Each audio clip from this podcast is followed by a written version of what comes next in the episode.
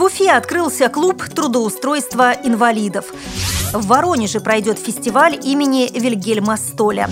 В Москве запланирован показ спектаклей, поставленных по пьесам детей с инвалидностью.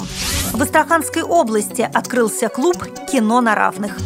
Слепые смогут ездить на велосипедах благодаря летучим мышам. Далее об этом подробнее в студии Наталья Гамаюнова. Здравствуйте! В Уфе открылся клуб трудоустройства инвалидов – в течение двух месяцев для его участников будут организованы мастер-классы по прохождению собеседования и написанию резюме. Пока курсы посещают 15 человек, но вскоре пройдет новый набор. Одна из главных задач – убедить работодателя в том, что люди с ограниченными возможностями здоровья способны принести им больше прибыли, поскольку мотивация к труду у них гораздо выше. Например, слабое зрение компенсируют золотые руки. У массажистов Уфимской больницы номер 5 от клиентов нет отбоя. Напомню, в республике около 300 тысяч инвалидов, и большая часть из них может работать. Ежегодно в службу занятости поступает около 4 тысяч заявлений. В Воронеже фестиваль имени Вильгельма Столя пройдет 13 октября. Воронежский немец Вильгельм Германович Столь – известнейший предприниматель своего времени, фабрикант, спортсмен, общественный деятель и меценат. Династия Столей много сделала для развития города. Вильгельм Германович много средств выделял на поддержание училища слепых. На свои деньги он построил глазную больницу, открыл приют для незрячих девочек. В этом году исполняется 170 71 год со дня его рождения. Фестиваль – это дань уважения выдающемуся человеку. В Воронеже он состоится уже во второй раз. В этот день пройдут выставки ярмарки прикладного творчества, антиквариата и исторических фотографий. Гостей ждет развлекательная программа, фотоэкскурсии по Воронежу рубежа веков, популярные в начале 20 века спортивные игры и развлечения, а также выступления танцоров и музыкантов.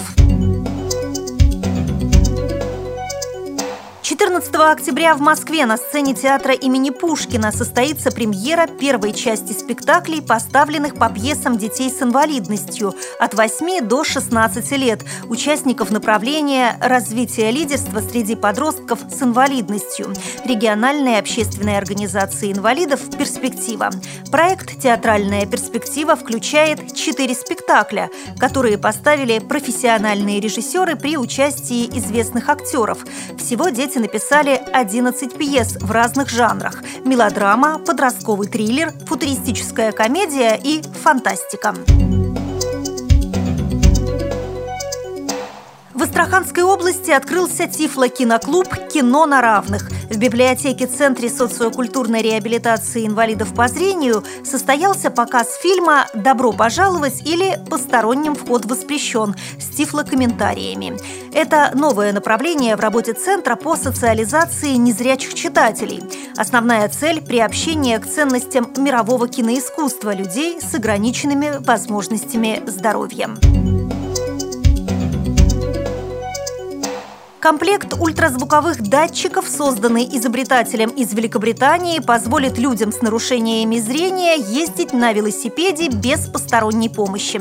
Устройство «Ультрабайк» оснащено блоком датчиков, которые способны поддерживать связь с человеком, оповещая его о препятствиях при помощи вибрирующих кнопок, которые расположены под каждым пальцем. Съемная конструкция, которая может быть установлена на любом велосипеде, была разработана инженером электронщиком и предпринимателем Полом Кларком. В основу аппарата положен принцип эхолокации, способ, при помощи которого положение объекта определяется по времени задержки возвращений отраженной волны.